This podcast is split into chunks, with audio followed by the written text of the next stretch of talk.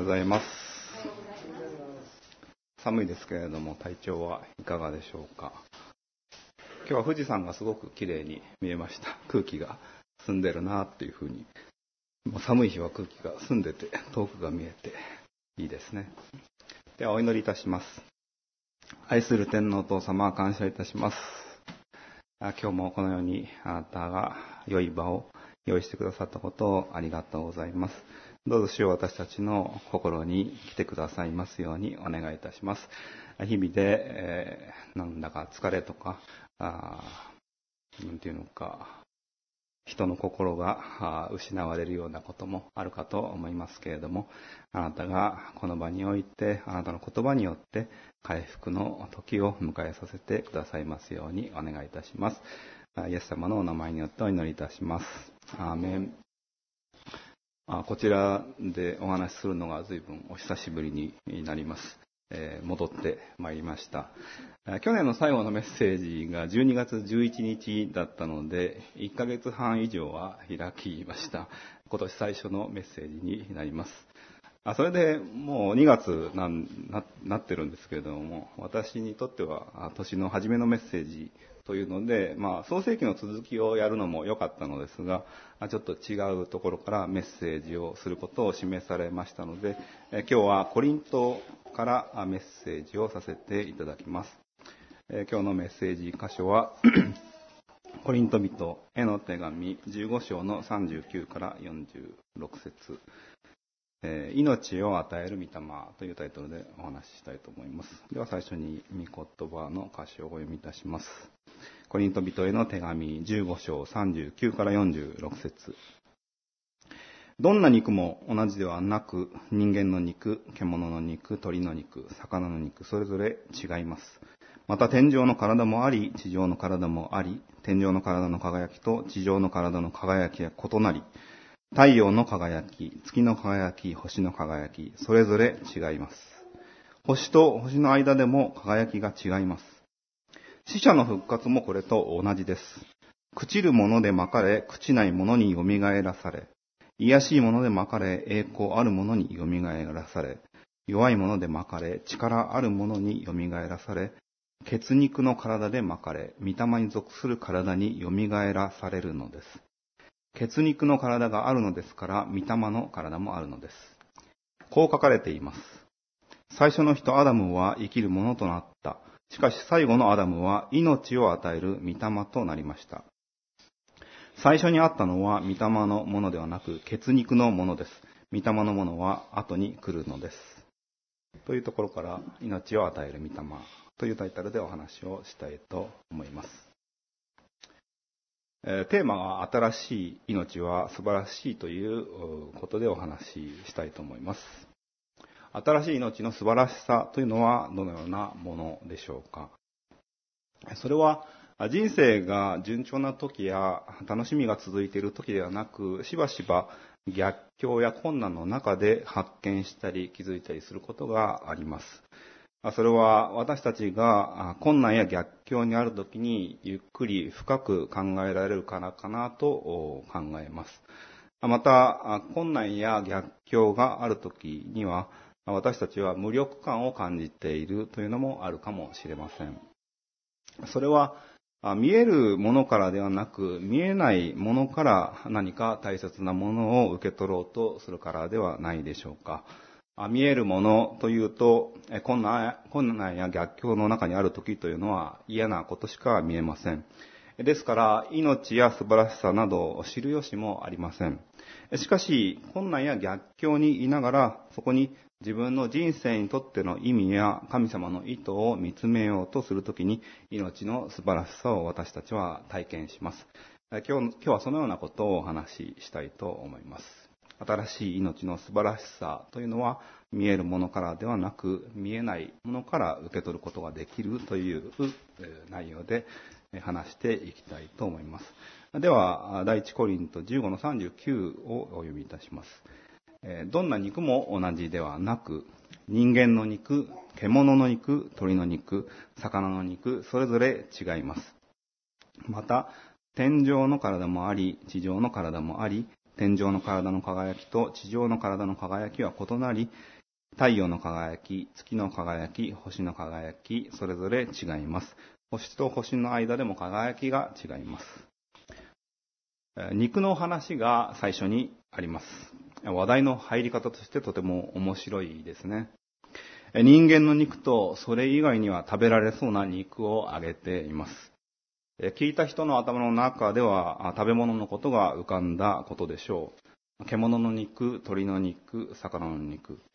私は鳥の肉と言われてケンタッキーが思い浮かびましたけれども、皆さんの頭には何肉の何が浮かんだことでしょうか。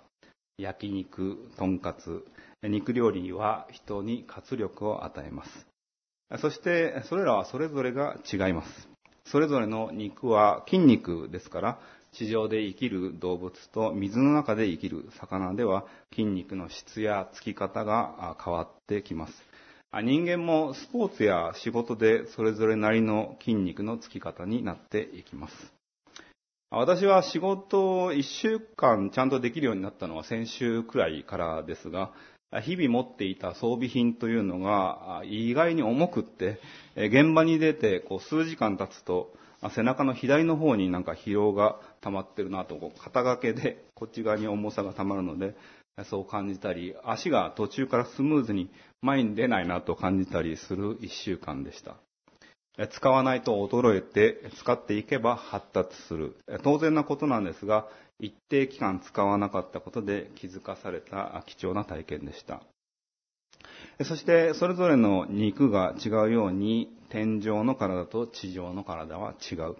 そして、その輝きが違うと本論に入っていきます。肉の話から始めたのは、どの肉が好きなんだとか、どんな料理や店に興味があるとか、そういう SNS 的な字目を集められそうな話題に入るのではなく、天井にある時の私たちの体の、しかも輝きというところに焦点を絞っていきます。もちろん、天井の輝きの話が注目を集めないというようなことはありません。ただそこに焦点を絞っていくことで、見えることから見えないことに話が移っていきます。そのことに興味がない人は、それ以降の話は聞かないでもいいかなと離れていくことになります。ただそこで興味を失ってしまうというなら、それは地上のことにしか関心がないということで、肉のことと言われて、ケンタッキーとか焼肉のことしか思い浮かばないという人たちです。肉体とはどういうものなのか、それはこれからどうなっていくのか、死んだらどうなるのか、少しでも関心を持っているなら、天井での人間の様子をパウロが伝えようとするときに、はっと一気に耳と目を開くことでしょう。先日、牧師の友人がいるんですけれども、その人と話をしているときに、信徒さんが亡くなられたという話が出ました。その信徒さんというのは一人で暮らしていた方で、毎日電話で連絡を取っていたそうです。ある日電話にも出ず、返信もなかったので、そのようなことはそれまでになかったので、異変に気づき、その部屋に行くことのできる人を手配しました。友人がそのようにして、そのチントさんが部屋で一人で亡くなっているということが分かりました。まあ、高齢の方なんです。まあ、70代の方ですから、まだまだ生きるだろう、また会えるだろうなとは、特別考えるようなことはなく、本当に不意打ちのような出来事だったそうです。しかし、唐突な別れでしたが、そこにあるのは悲しみではなく慰めがあり、絶望ではなく希望があったということを言っていました。その方が亡くなり、その方が神様の懐に今抱かれているんだなということをリアルに感じたのだそうです。キリスト教の葬儀は明るいと言われることがあります。それはそこに悲しみだけではなく、希望と主の栄光があるからなのです。悲しみはより大きな喜びに覆われます。実は先日、1月26日が、かなたくんの 1歳の誕生日だったんですけれども、その1年前に、実はすごい悲しいことがあったんですけれども、妻のお腹の中で数ミリの赤ちゃんが亡くなったのがちょうど1年前だったそうですね。1月26日、カナダが生まれるその1年前の日記にそのようなことが書いてあったという話を聞きました。より大きな喜びで今は覆われています。この地上の生涯はいつか必ず終わります。しかし地上生涯の終わりというのはクリスチャンにとっては終わりではありません。むしろ輝きが増し加わる始まりでもあるのです。これは何よりも嬉しいことであり、素晴らしいことです。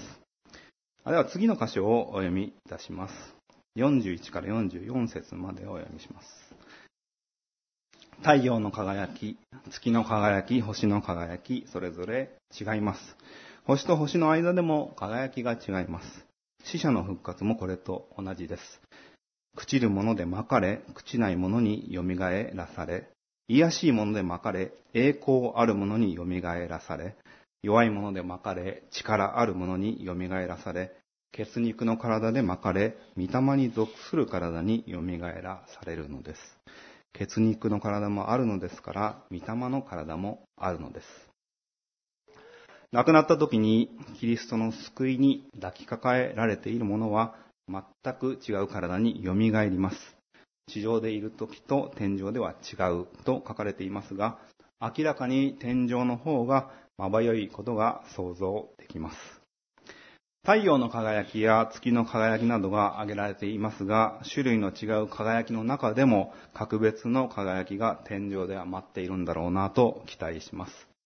というか、ここに地上でも輝きがあるとありますが、それはほのかなものなのかな、もし輝いているのだとしたらどんなものなのかなと考えてしまいます。朽ちるもので巻かれ、朽ちないものによみがえらされ、癒しいもので巻かれ、栄光あるものによみがえらされ、弱いもので巻かれ、力あるものによみがえらされる。地上の体は朽ちることが約束されています。癒しい、弱いものでもあるのです。生まれた時から罪を持ち考えることは悪に満ちているというのが私たちに備わっている性質です。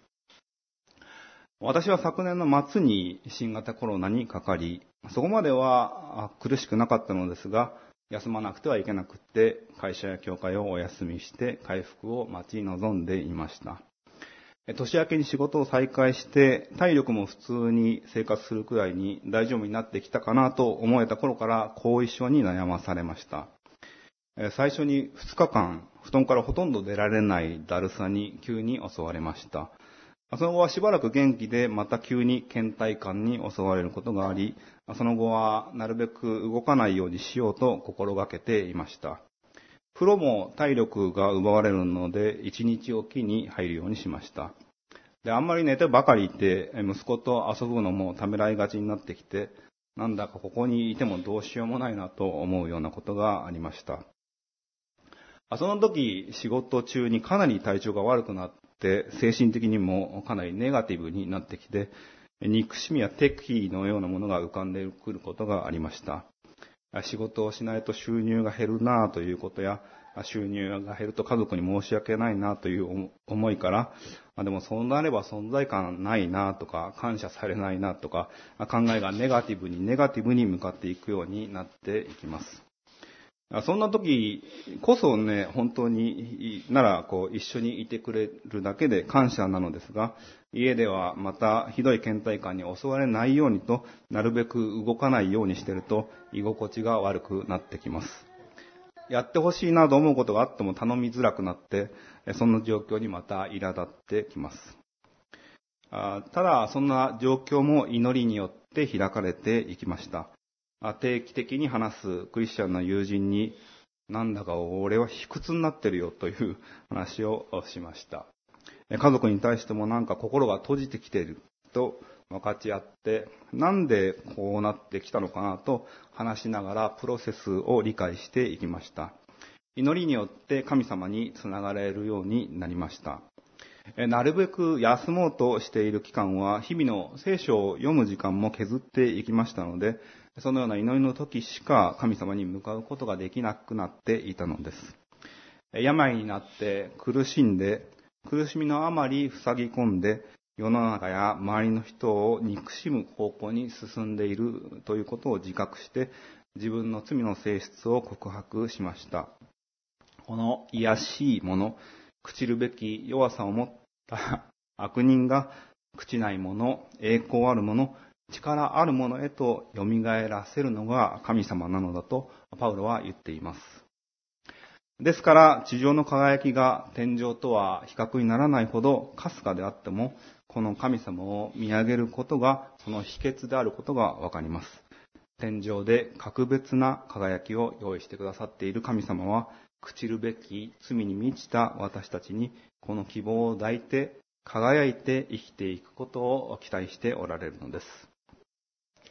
最近ある本を読みました。それは李登輝さんという台湾の元総統で、台湾では民主化の父と呼ばれている人であります。その人が書かれた本で武士道に関して書かれた本です。その人は日本が台湾に支配されていた時に日本の日本が台湾を支配していた時に日本の教育を受けていて日本語が話せます。そしてその統治時代に日本の教育に触れたことや、台湾の民主化時代には日本の助けがすごくあったことを深く感謝していると、その本にはありました。政治家としては教育にすごく力を入れて台湾の国づくりをしていきました。今の台湾を見ていますと、コロナ対策の頃もだいぶ革新的な対応対応をとっていましたし、企業で言うと今、半導体が日本よりも優れたものを開発していて、日本に台湾の半導体の会社が工場を作るというのが最近ニュースになっていました。今の台湾の発展というのが全て李登輝さんの手腕によるものではないにしても、その本に書かれたことによると、武士道をちゃんと行動に移すなら日本はもっといい国になっていたはずだということでした。武士道というのは、ニトベ稲造さんという、日本ではかつて御政に乗っていた人で、国連で活躍した方です。海外に日本の倫理観として紹介した本が武士道ですね。だから、まあ、武士道みたいな感じになるわけですけれども、海外の人がそれを分かりやすく受け取るために、海外の文化と比較しながら、この日本の倫理観を語っています。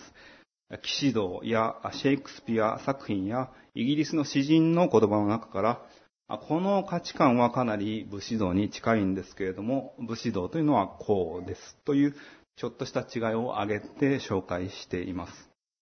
そして彼はクリスチャンなので、聖書をかなり引用していて、正義とは何か、愛とは自己犠牲ではという項目では、これがミニメッセージじゃないかなと言っていいくらいキリストが出てきます。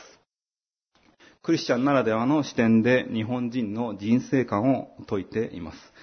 その内容が同じクリスチャンとして、また日本の教育を受けた人間として、李登輝さんの心に深く刺さったのです。李登輝さんの教育政策の理念の中には、魂の教育というのがあります。勉強ができることを目標とした教育ではなく、魂が育まれていく教育というのを目指しました。そのために正義を求めて愛や思いやりを行動できる人になってほしいという訴えがありました。そして、この本では日本の現状を憂いていました。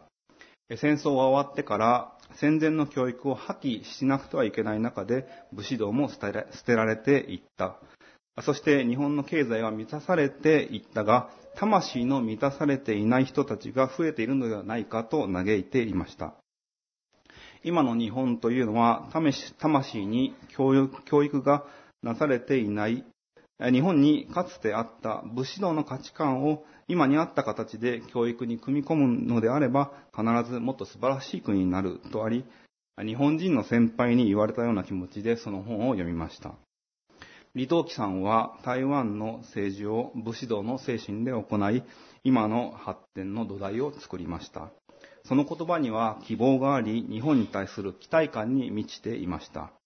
そしてその本にもいろいろなところでイエス様が出ていきました。朽ちていく私たちへ送られた朽ちることのない希望はイエス様しかおられないのです。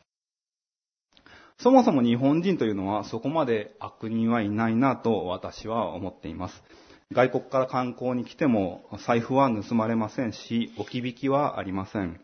財布を落としたとしても何日かすれば戻ってくるようなお人よしの国、日本だから、海外の人は日本に一度訪れたらまた来たいと思われる方が多いと言います。ただ、ここから、これからはどうなるのかわからないなというのは、今私は思っていることです。人を傷つけて命を奪っても、その後の反省も謝罪もないという犯人が増えているというニュースをよく見ます。幼い命を軽んじているような年配の人たちに対して敬意に欠けているような雰囲気が日本を覆ってきているようにも思います。もし、もし、神に希望を抱いて生きるなら、見返りを求めない愛を行動することができます。その愛の小さな輝きに目を留めて、瞳を輝かせて見ておられるのが私たちの天のお父様です。天上での輝きに至る前に地上でも輝きはあるとおっしゃられているのです。私は愛のない人間ですから、体が弱ると心まで腐っていってしまいます。優しい言葉をかけてほしいとだけ願い、いたわりの言葉や慰めが私の内側から湧いてくることはありません。それでも神様が希望と期待を抱いて私にただ寄り添ってくださってるなと分かったとき、魂は蘇ってきます。楽しい未来、明るい展望に目が開かれます。はじめは血肉で始まっていたのが、御霊によって生きるようにされていくのです。私は、このメッセージ、10月でもしたんですけれども、10月頃に本当に満たされた素晴らしい気持ちに導かれました。人に対する恐れがなくなって、誰とでもちゃんと目を見て話すことができるという、それまでなかった力を神様からもらいました。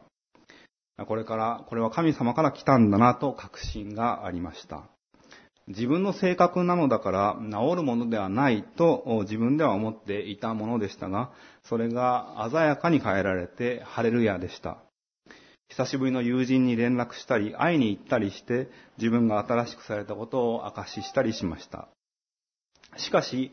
病気と長い安静生活で、以前と似たような不安と恐れに襲われました。今はまたそこから回復の最中と思われますが、なんだか人生というのはそのような揺らぎ、あるいは浮き沈みの繰り返しなのかもしれないなと今は思わされます。困難や危険に出会いながら確信を深めるようにと神様がおっしゃっておられるのかなと受け止めます。パウロも何度も危機的な状況にあったことを告白しています。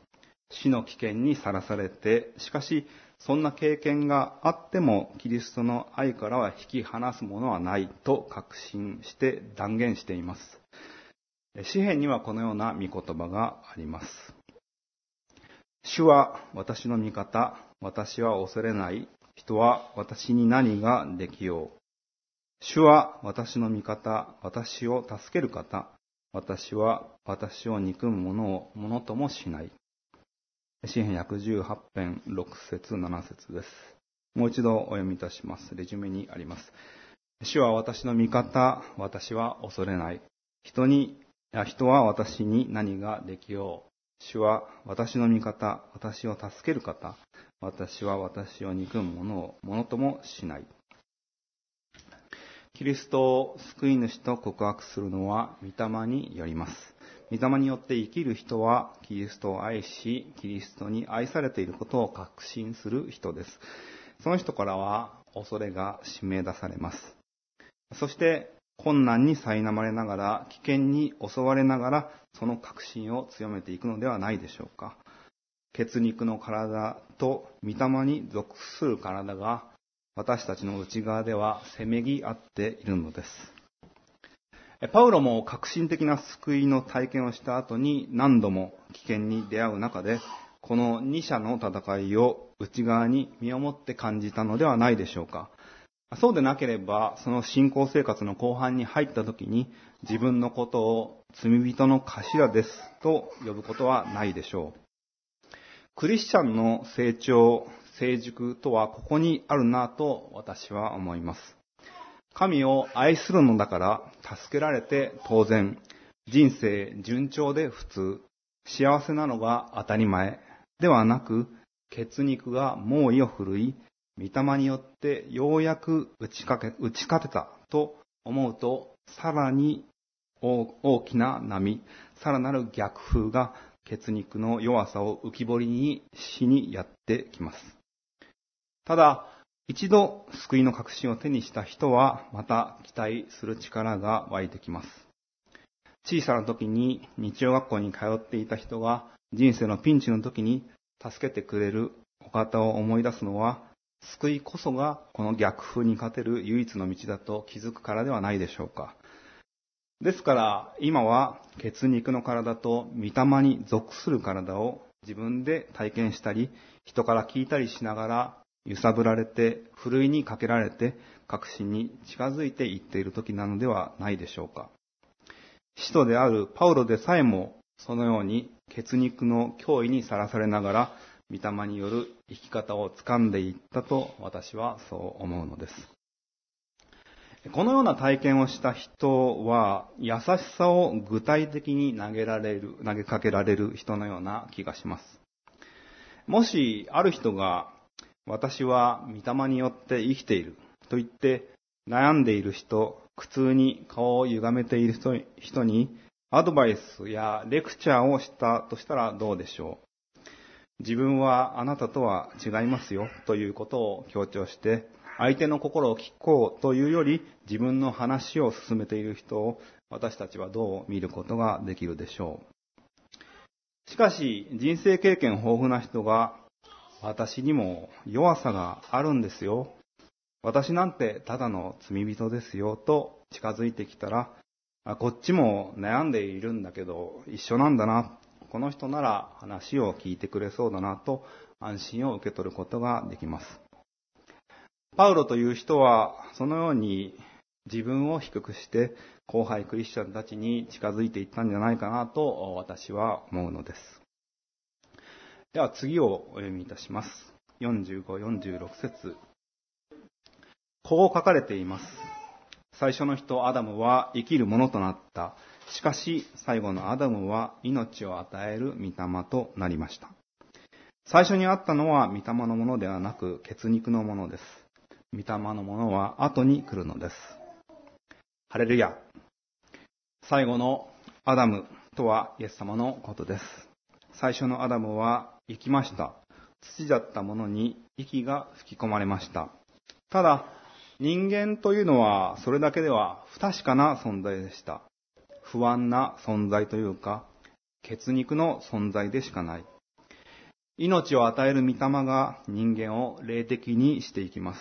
魂の通う存在に引き上げていきます。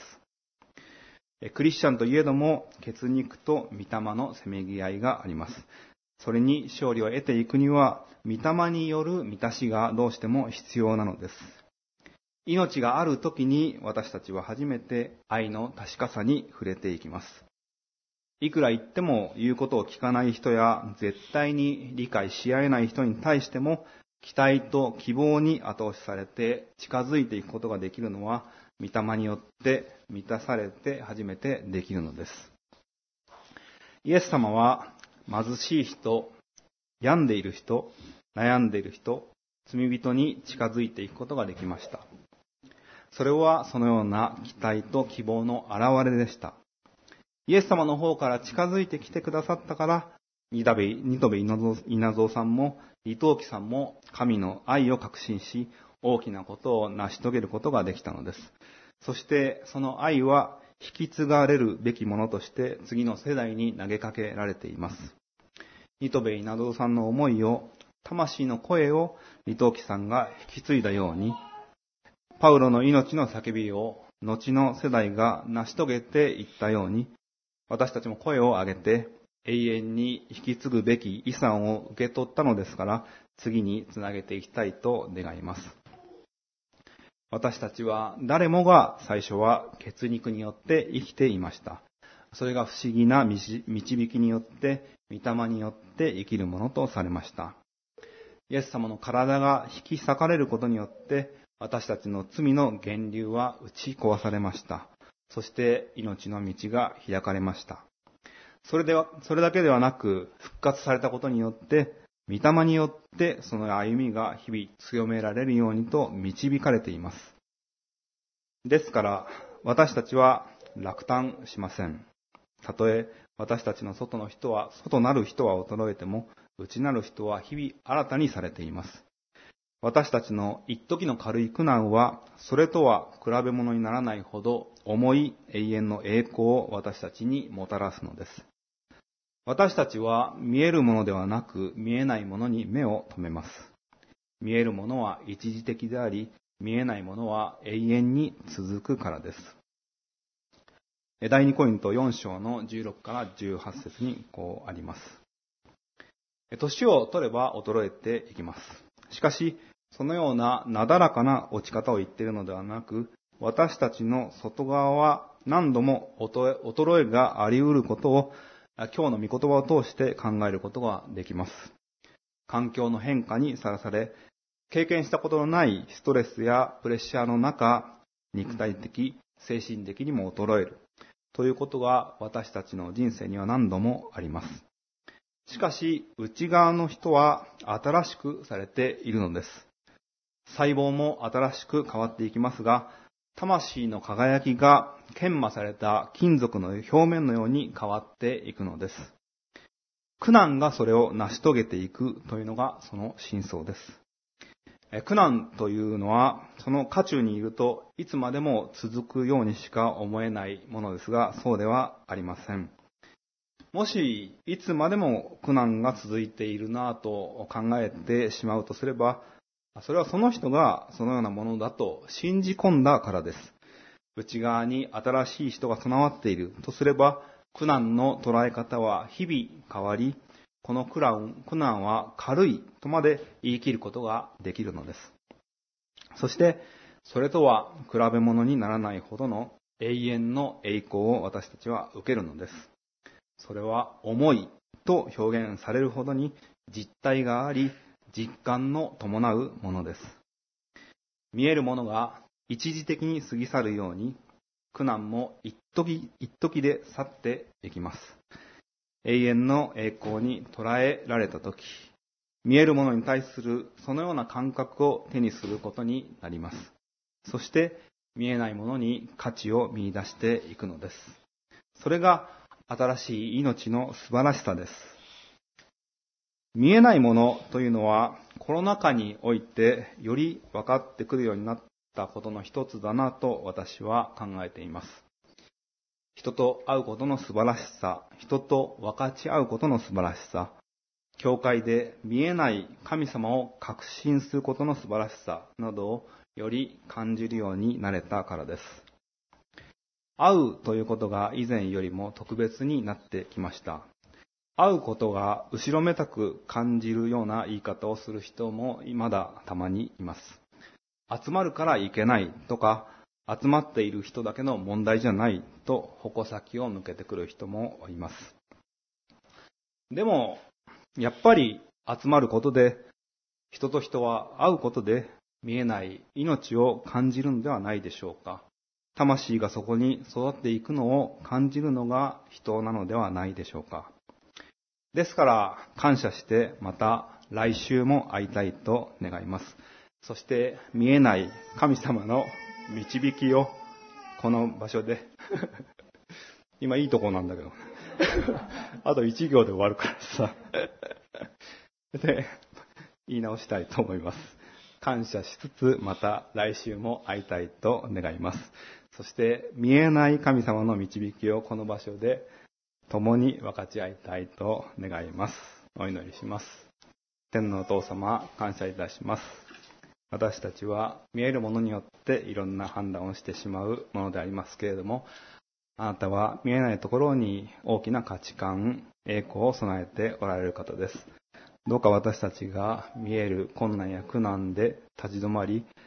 より自分を責めていくようなものではなく、あなたの栄光を見つめ、この困難は一時のものなんだなというふうに見えないものの中からあなたの命を受け取っていくことができますように導いてください。この一週間もあなたの命の溢れる一週間でありますように期待いたします。そしてどうか、ここに集まっている人たちに触れた人たちがあなたの栄光を見ることができますように期待いたします。イエス様のお名前によってお祈りいたします。アーメン